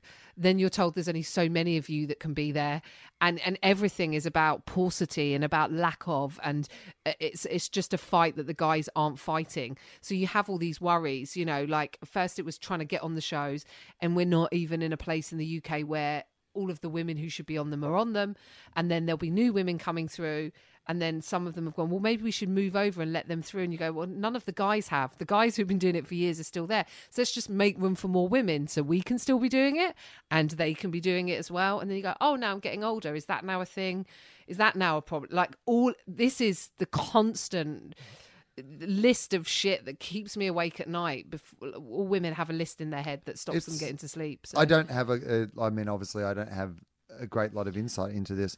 Um, I have one small insight into this, which is from the perspective of someone who's an executive producer of a television panel show. right yeah And uh, when our panel show was set up, we've been doing it uh, 10 years now. And when it was set up, I'm host, and our two regular panelists are both men. And in probably the first, you know, two, three, four seasons, um, uh, generally the guests would either be a man and a woman, or Yeah. maybe sometimes two women. yeah But at least a man and a woman, probably like fifty to eighty percent of the time, and you know, occasionally two, Yeah. two, you know, two female guests. Because the way that it would be looked at is like this week we've got two female guests, rather than if we have two female guests, we are still not even 50-50 on parity on the show. yeah When I became executive producer, like four, five years ago, whenever it was, one of the small things, and by the way, not just that I wanted to do, but many members of the team were also of the mindset to do. So I hesitate even to talk about this because the reason I'm talking about this is in no way for me to get some sort of fucking pat on the back or whatever about this. It's to try to share an experience Yeah. and a story. yeah Um, uh, so what we decided we would do was we would just try to do an entire season where we just had exclusively female guests. So at the very least, the three regular men, you know, technically if you want to break it down, the male host, but then at least of the Yeah. four panelists, yeah it's 50-50 representation. yeah And in the first series, a few people kind of noticed and like, and then by the second series, there was a conversation in the office, you know, and we had this conversation about, well, maybe this season, you know, we did our season where it was all, you know, female guests. You know, if we want to occasionally get one of the men who previously used to appear on the show on, like, you know, if they can fill a hole that one of these women doesn't have the experience to fill the hole of, we can get them on. And then we moved to a conversation, which was a harder thing for us to do and a harder conversation, which was why don't we just go and try to find some women who can fill that hole? So if we get to that point where that voice or that perspective or the person who has that expertise that we normally would have got was a man, I bet there's a woman out there. Yeah. It just might take us a bit longer and it might be a bit harder to find. And we might have to do a bit of work to make it easier for them because, you know, they haven't had the like and we've been doing that now for so long that I'd forgotten that we do it. Right. That's Right. the thing. Like Yeah. no one would even notice it or mention it now. So you've reprogrammed that unconditional bias or whatever it is, you know, that you've you've changed that a woman can talk about this. It's gone from can we find a woman to talk about this to just we'll get a woman in who's going to talk about Right. this. Yeah. And the more you do it, of course, I mean, Yeah. it's crazy, guys. Yeah. The more you do it. But I guess the thing that I was going to say about it was there's this risky moment in between where occasionally you are taking a risk on somebody because they're a woman. Mm. If, you, if it's a 50 50 call, right? Yeah. you're saying now, no, no, no, we're going to encourage this because this is someone who hasn't had a voice before. I think that so often is the stumbling block. Right. That yeah. moment. Yeah. The moment where someone gets promoted a little perhaps earlier than they ordinarily would have because they feel, and it doesn't have to be a woman, it could be Yeah. like a, you know, someone of a certain ethnicity or whatever Yeah. that isn't being seen, and suddenly you get them on every second week because they've never had someone on who, you know, fits that bill before, right? We have a responsibility not to stop there. We have a responsibility not to get to that point. And if someone you put on a little earlier than they should be on because they're the only person to put on who feels that hole at that moment, Yeah. give them some extra time. They Give might some need extra some time. extra time. And then they'll get really good at it and then you bring a new one through. Right. And it's Just I mean, I know it's crazy. Like it's crazy because I think that I can speak on this because I did the first half of the time of doing this show not having like I was not in a position necessarily to have exactly what I wanted to happen on the show, but I was in conversations and had a powerful enough voice that if I had really thought that it was something that should be demanded, if I had lived in a world where somebody went, "Hang on, don't you reckon it's like weird that like some weeks we only have one woman and four men on this show?" Like we just used to do that as if that was yeah. normal. We've Yeah. got a woman on. Like We- that's. I, I- feel like I've got bogged down a little. No, no, this, no. But, But, I, I, to- I mean, we have shows at home where they're like, they had to make a rule so there was a woman, and I feel we're massively behind Australia in the UK on that front. well, I'd like to hope that Australia is getting better at that because I can't even imagine making a show now where you didn't at least go in trying to have. 50, I mean, I can't. If we started doing our show now, I just can't imagine there would be any way that they would go in and cast three men as the regular people on the show. It just, I hope. it makes it know. more interesting to have a range of backgrounds, sex, uh, ethnicity, sexuality, whatever. It, it you know, like just uh, Oh, we don't let- opinions. oh, we don't let gay people. Don't let gay Sorry. people on stage. Sorry, I knew mean that that was a thing. Yeah, yeah. We do not let Um, gay people. I- and the reason that that popped into my mind is because Mock the Week had not had like literally had a gay person on for like now they they got Tom Allen. I did a show with Tom Allen, but that's one where they they've consistently just sort of had one woman for so long, and then we sort of all discussed. But what about if we all just said no? Then they'd have to book two women, and then the problem is with that is it involves everyone saying Right. right I'm going to say no, Yeah. and someone will always say yes. Well, I mean, but it's- actually, it's a great opportunity for the one person who says yes. yeah, right. one person's eventually got to go. You know what? I could be on every week. Yeah. could- it's legally obliged. Yeah. They have to have one woman a week, and I'm the only one who's p- crossing this picket line. Yeah. This is big for me. yeah. So one one woman a week, and then so, Can't then, believe that Josie Long was the one person who couldn't get it to agree to it. um, Crazy. But but also within within that, Talk's a good fight, but when it comes down to it, just wanted to be on Mock the Week. um, well, also the problem with that as an idea is that it just means that they would go round you, and then they get new Right. girls, and then they would uh, it'd be the first time you do the show, it's harder, and then they would struggle, and then people would go, "Women are shit." Blah, blah. We're back at point one, and I guess my point was until the men turn around who are doing loads of other stuff and go. Actually, I'm not going to do the show until you start getting a couple more women on. Then that's at the point that we, you know, that we feel like that might actually help. The men with power go, hold on a second, which is what you did. Well, uh, but also no, because I again I hesitate. I want to talk about this because I think I have some insight into it, but I don't want to sound like it's Yeah, it's Because- solved. yeah, yeah, And also, I I want to be aware Yeah. that like we still like because we do a show where we get people from the advertising industry, right? So they have to be experts in advertising and marketing, and the advertising and marketing industry is skewed predominantly to men and isn't as multicultural as you would Yeah. hope and imagine Yeah. it could be. So we still, you know, struggle with like we're still filling those chairs, and if we find a woman who happens to also not be white and you know, be able to fill one of those chairs, then suddenly you're like, you know, thank God, you know, you're ticking off the fact that there's three white guys who are on this show every fucking week. So Yeah. I don't want some pat on the back. I'm Yeah, trying to yeah. talk about how Yeah, sure. you practically try to change things. Yeah, Right. and- and- so one of the things that we had to do, this is,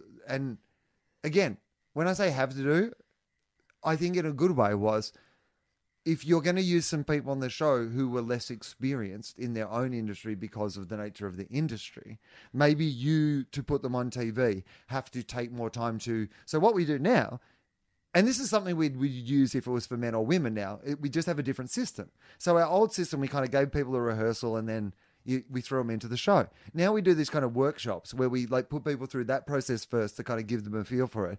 Then we get them in to come and watch the show when other people are on it and kind of sit around and see what it's like because we want people to do well once they're there because that stumbling block is that moment where someone goes on and they do a shit job and everyone at home doesn't go oh well they had a shit night they go all women are no good at this or all brown people are no good at this Yeah, or whatever yeah.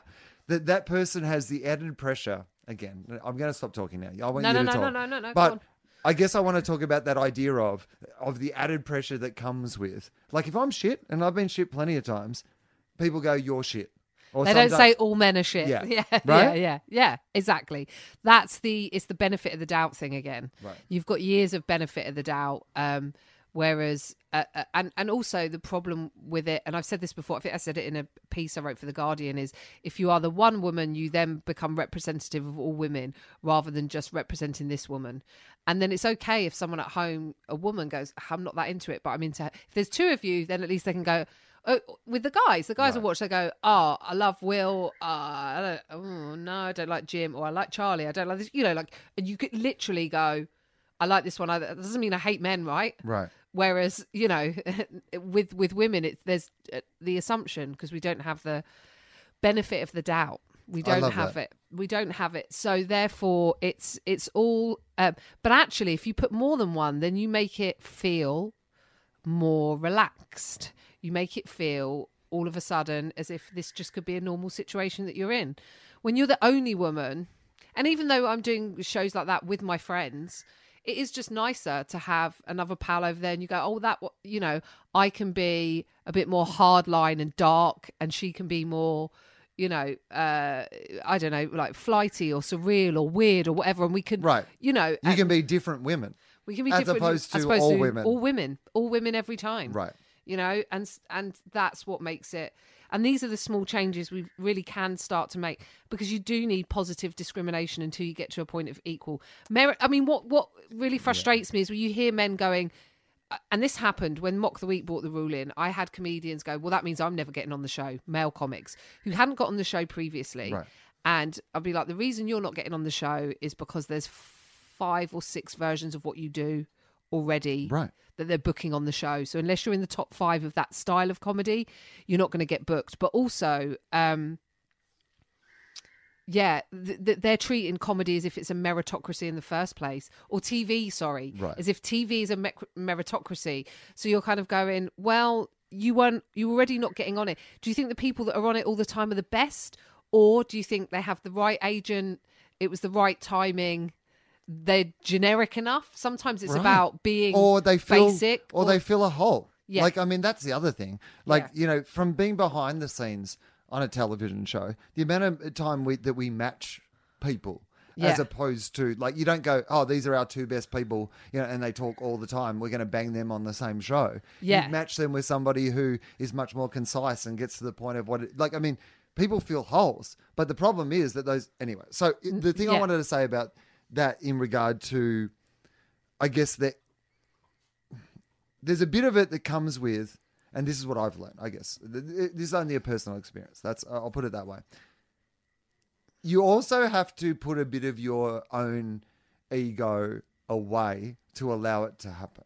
So, for example, if a tweet or an email or something comes across my way that's like, you know, this show still has three men and only has fucking two women on it, and what they should do is replace you as the host with a woman, you've got to go, yeah, that's a legitimate point for that person to make and to have. Like, and that's part of, you know, I'm doing my best to like kind of, you know, play in this area and like try to do my best, but that's also a legitimate point to have. I have benefited over my life from when I came along wanting to do what I wanted to do, the people who did it looked like me.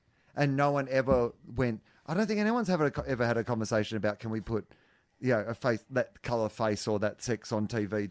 You know, Yeah. never had to have that. Yeah. So now we're having that. Yeah. Anyway, what I'm saying is it's good to be part of the last great bit of being a white straight man. But that's the thing. I understand that for the rest of you white straight men listening to this, times are not going to be as good as they were, but they were great.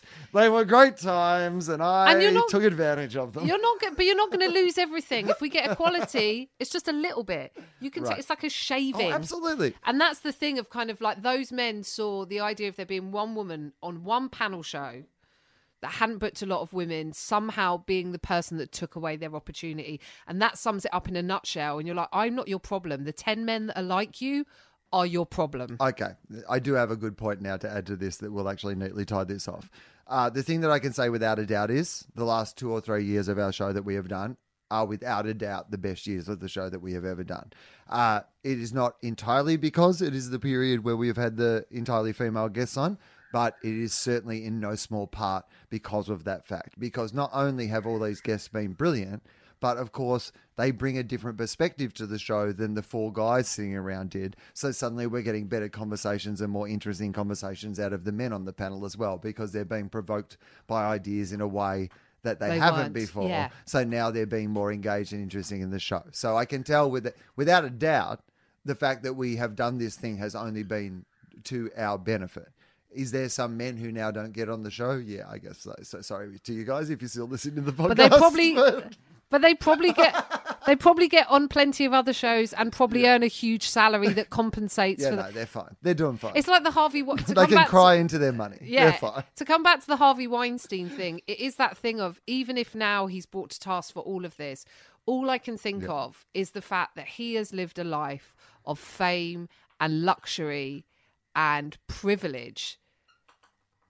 It's getting away with it. Even if he doesn't get away with it now, he's had his life. Whereas those women, the ones who said no, had their careers stifled, their opportunities stopped, and the ones uh, who uh, said yes, maybe, or whatever happened, it they are victims and they have to live with that for the rest of their life or, they got blackballed from the industry or they're going to be depressed or they have to deal with all of that and they don't have the money and the, all he's going to do is sit out his retirement in in millions of pounds and all that says is the problem is with that it says to anyone else who wants to do it well look you might be called to task for it in your 60s and that's what we need to change we need people to start speaking up. We need people to make small changes like you're talking about to just be better, ask questions. That's how we change it. That's just just, just a little bit at a time. We can say what's have discussions about appropriate behavior, um, and and also you know I, I you know maybe I sometimes think about things the wrong way. You know, you question question yourself and go, am I right? Am I always right? You know, Well, of course not. Like, I mean, of course they're not. Like, this is the the essential flaw at the heart of all these like definitive arguments we're having in society at the moment. Is this like idea that any of us have the right answers to things? A, we're living a thing that is like the majority of it is completely fucking unexplainable. So the idea that there is some sort of like idea that we can explain what how it, but you and I are so different that like what one thing that works for you wouldn't work for me Yeah. regardless. Yeah. And you're not the same person every day. Yeah, Something that would work Yeah. for you right now that we could lock in right now would be something different to what, you know, you're going to decide at like 7 a.m. tomorrow morning is important to you. So this so the I- un- yeah, unco- uh, sorry, the unconscious bias thing, I guess, is what it comes back to of going. That story I told earlier, I felt bad and I was crying to Paul, and I thought I might be racist, I might be awful, and then I realised it was all an argument that had gone on in my mind, and that we all have it. And that doesn't make us bad. It's not inherently bad if you see, when you see it, you go, you don't immediately think, well, a woman should be there because you're thinking in your male brain and you're doing. But the point is that we challenge that. That's how we overcome it. We have discussions. We challenge what our biases are. So that in that train story, I went, oh, that, that was a little slip. That was a moment. That's not who I really am. Uh, I got to challenge that. I got to be aware of it, and it's okay to acknowledge our differences. Right. But we don't. We treat equally. So we acknowledge men and women are different, but we treat them equally. We acknowledge that you know, like to to be able to acknowledge our differences and celebrate them can be a really really powerful thing. But um, we just need to challenge our. I guess that's what I was saying, Steve Bennett. You know, your unconscious bias. Your then all of a sudden now now your unconscious bias is to we just book the women on the show. It's not about finding women. Right. You've done it for so long that is reprogrammed.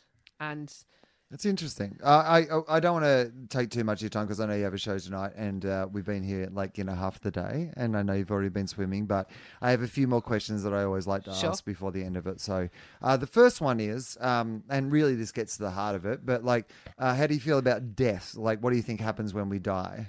ah, sometimes it terrifies me and I'm obsessed with it and I think I might die. Um, and now I think birthdays are just me not dying rather than things that I celebrate anymore. Um, I, my main, f- this was one of my midnight fears. I started collecting midnight fears. You know, as I'd had the list of things, is like, what if I die and someone just describes me as middle aged woman? and nothing else. That's like that's like one of my fears. Like what if that's the only thing? So I I'm afraid of dying before I feel like anyone gives a shit or I've made a real change or I've done a thing or I've t- made some people's lives better in some small way by doing something that they enjoy and and all of that. I don't want to die until I feel like I've got all the stuff done that I want to do and I've got a really fucking long list. So I fear it. Middle-aged woman. Uh, middle-aged woman.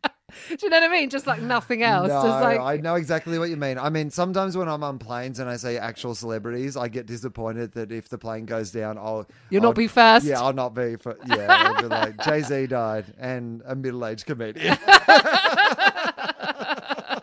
and a middle aged funny man. Yeah. So, Uh, so, so- it's what it's more about time. I always worry about Yeah. time as opposed So to that's a hard one time though because you don't like we measure our lives in such a weird way because time is only relevant to how much of it you have, right? Yeah. So if you live for 70 years, like, you know, in your middle age, you still have plenty of it to go and Yeah. you might need to pace yourself a bit. But if you're going to go out early, then, you know, your middle age is, you know, need to get some shit done. right, done. to need to get some shit done. So how do you balance those two ideals? um not very well it would seem i go through periods of like intense work um where it's like everything i'm all or nothing i've always been this way. Also i find that the more i have on the more effective i am at achieving stuff. So if i tap out if i check out i have to do it wholly Right. and go right okay i'm now going to take some time. But i always feel like i've never done enough or i'm never getting enough done.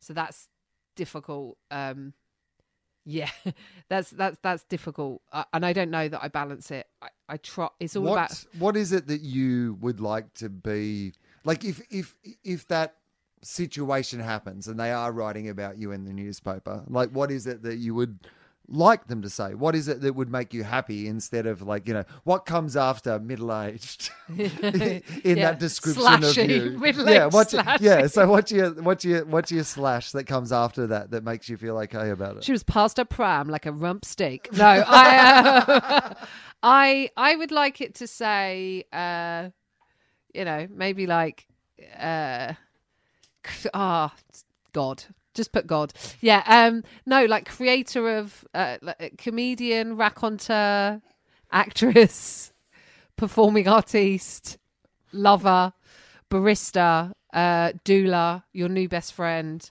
slash um slash irritating cousin slash i don't know how many more i can think of uh personal trainer slash i don't i, I don't know what i want it to, I, I don't think i'd want it to just say comedy although Right. i love comedy and i don't want that to make it seem like comedy is not enough but i have big plans uh, uh, maybe it should say philanthropist philosopher lover princess I mean, Lover was higher on that list, so I, I, reckon I'd go for the second list. Um, the first list seemed Lover was like right way down that list, to be honest with you. Whereas on the second one, when she's more interested from her busy life of th- philanthropy, she's coming home for some love. She's like, well, I've been busy all day being a princess and a philanthropist, so time for some love, love. I would like. As would- to my a busy short filmmaking actress career, were your ninth priority. oh, let's say. Um. Uh. Let's say. Uh.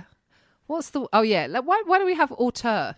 Oh yeah, auteur's nice. I like that because it's also it's one of those ones that like some people just wouldn't know what it meant.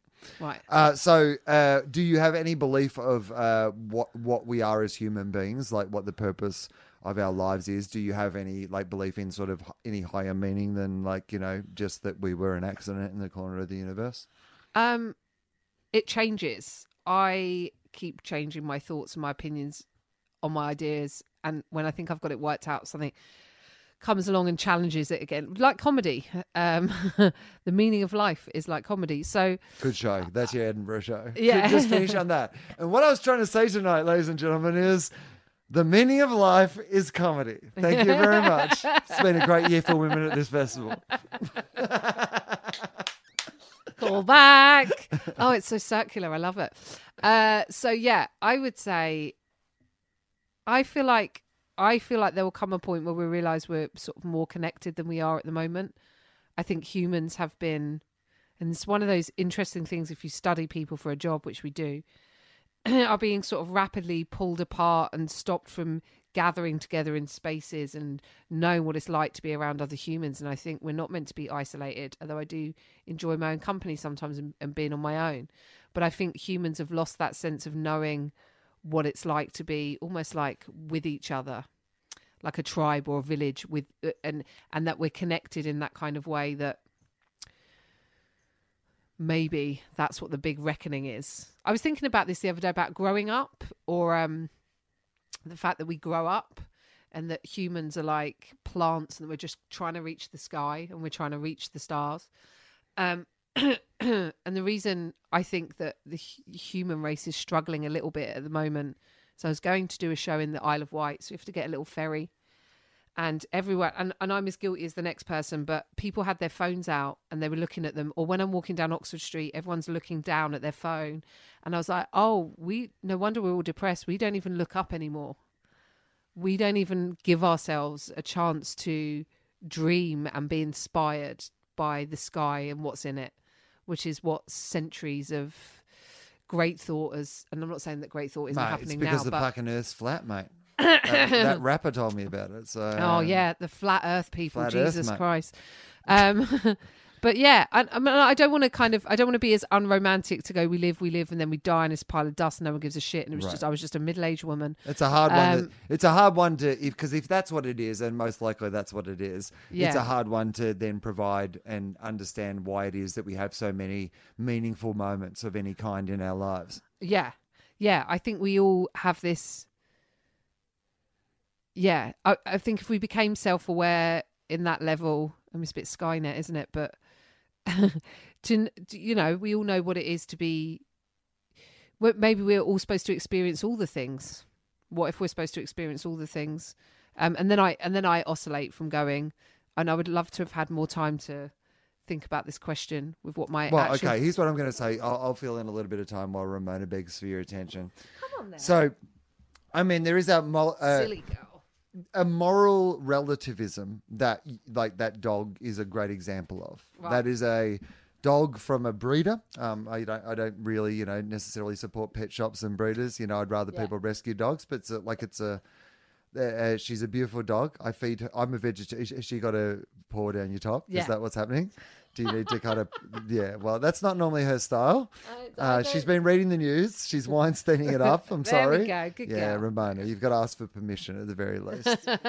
Sorry. um, so, uh, one of the great appeals of comedy. Here's what I would say. One of the great appeals of comedy, I think, is that you get a room full of people in that room together, and why it's better to see it live than it is to watch a DVD or like a funny YouTube clip or whatever it is, is that you have a room full of people who actually aren't necessarily alike. In fact, they might not even like that comedian on stage for the same reason as the person who is sitting next to them. The two of them might sit and enjoy the show the same amount and enjoy very different things about it and understand very di- different things, but they are connected by the fact that they both enjoyed that thing in that room together at that same time. And that ability to connect people, because that's what comedy really is, right? Stand up at its heart is I'm going to try to, with my ideas, connect all these people. It's why something that happens in the room in the moment it always gets the biggest laughs, right? Yeah. You know, if you have that moment where something. I can hear that buzzing too. Is that like a bug that time, or is it my microphones? Um, but yeah, it's the if you can connect all those people at once in that room, it, it seems to be a connection that people are longing for in some way. Yeah, yeah. I think, and sometimes I almost see it. I almost see it like threads of connection, which is going to sound like a mad, but like in my when I remember my, they're like kind of silvery, th- almost like spiders with like threads. That's like when you're in a moment of speaking to someone, you're like, it's coming straight from you to them, and then that's connected, and then someone else is connected, and then then they're connected. It's like a spider's web almost. Like it's like that you're kind of building this thing. Well, it's a then- real moment of going, "Hey, I don't know you, Yeah. and you don't know each other." Yeah. But we're all kind of agreeing on the same things because that's Yeah. what comedy is. That it's very hard. Is like there's a certain agreement. Like Yeah. you're saying either that is, I agree that that is right, or I agree that that is wrong. But we're Yeah. all agreeing to make this decision of how we react to that moment, right? Yeah, yeah. And so you're all you're getting. You're great. You're just coercing people into agreeing with each other for an yeah, hour. yeah, yeah. We're making the world a better place, Wil. That's yeah, what no, doing. you're a hero. You're a hero. 40, 40 mid, middle-aged hero. That's Middle-aged- what that's what it'll describe you as. Auteur and hero. Auteur and hero. slash hero. dog whisperer. Uh, okay, we should finish up because you have a show to do, and also we've banged on for ages. So like, uh, we should definitely finish up. But I want to plug that show. I'll plug it at the start. I'll do the intro, so people will have heard that already. But it's at the Sydney Comedy Store. It is this Saturday night. Oh, I, I want to ask you a little technical thing. So it's kind of greatest hits, right? You said. Yeah, yeah. So when you're on a journey of ideas, that sometimes your ideas are different to what they were two or three years ago in your Yeah. show. How do you then, when you're doing a greatest hits show, connect those ideas in a way that you can tell that sort of story? Um, well, I haven't done it yet, so tomorrow's going to be a bit of time. Okay, sat so down go and see this show. no, um, um, I Possibly, really, and effectively. That'll Um, be great. I, I think it will be, to be fair, it will be a combination of probably the last three, which I think ideologically are the Right. closestly, are the closest linked. Also, I get a chance to because of what's going on at the moment with your postal vote slash possible re- vote to see if you should have a vote. Uh, I can you get to bring back some material that you haven't been able to do for five years in places where yeah. they actually have marriage where, equality. where, yeah, exactly. So, so, so, yeah, I was like, the, the people, because I've been talking about fucking, if you want to talk about comedy not changing things, I literally think I've had marriage equality routines in my show in some form for about the last 18 years. Yeah. And we're finally having a non binding, non compulsory postal vote. So, whew, comedy's changing. change things. it coming. Move over, Le- coming. move over, Lenny Bruce. but um, I also don't have a lot of material about it because I tour internationally and I can't take the material anywhere else anymore. It's Right. so embarrassing. Yeah, I used to be able to do it in uh, in Ireland, and then but it, but it's also based on experience and an argument that I had when I was touring here before. So I am going to bring, but it'll be mainly the last three shows, which were Bombshell, Seven, and Madman, which was the show where I sort of went, oh, you know, the bigger the asshole, the higher the prize. That's the way world's going. And I was talking about Donald Trump, such a you know, and then kind of going, he'll probably be the president. Depressing. Anyway, mm, so uh, Depressing uh, now. At the time, what a Yeah. brilliant comedic premise. yeah yeah so so that it's probably those three shows and and because that ideologically they're all kind of pretty linked my show before which is the one that is on virgin in flight on virgin now optimist and also i i have dvds of that i sort of sell that show i find harder to revisit because it's about a period ah. of like sort of su- suicidal depression basically. And even though i've totally moved beyond it every every day doing that show in Edinburgh Fringe during 2014 I felt like it was just weighing on me Right. again so heavily. So that I would and I would say the shows before that again I was in you know slightly different different place. Whereas now I feel like the last three have almost would almost fit together ideologically. Yeah, nice. All right. Uh, thank you so much for doing the podcast. It was nice to have you both here today. It is late. I have to feed the dogs. Yeah. Uh, I have to walk them. It's it's dark now. I should have to walk them and feed them. Anyway, people don't need to hear this. You guys need to go. It's just admin. Hey, thanks for uh, listening to the podcast. I'm doing the first ever live one uh, at the Giant Dwarf Theatre in Sydney as part of the Yak Festival, which is this new kind of creative arts, fes- arts festival they're doing for the first time. Uh, some really cool shows. I can't tell you who's on um, because he is doing shows uh, at the same time, but it's a brilliant guest. He's a, a really funny comedian who's had a brilliant and exciting year That it'll be really fun to talk about. So uh, come and see that. Uh, there's only a few tickets left, so come along. All right. Uh, nice to talk to you. Thanks, Tiff. Um, uh, all right, that's the end.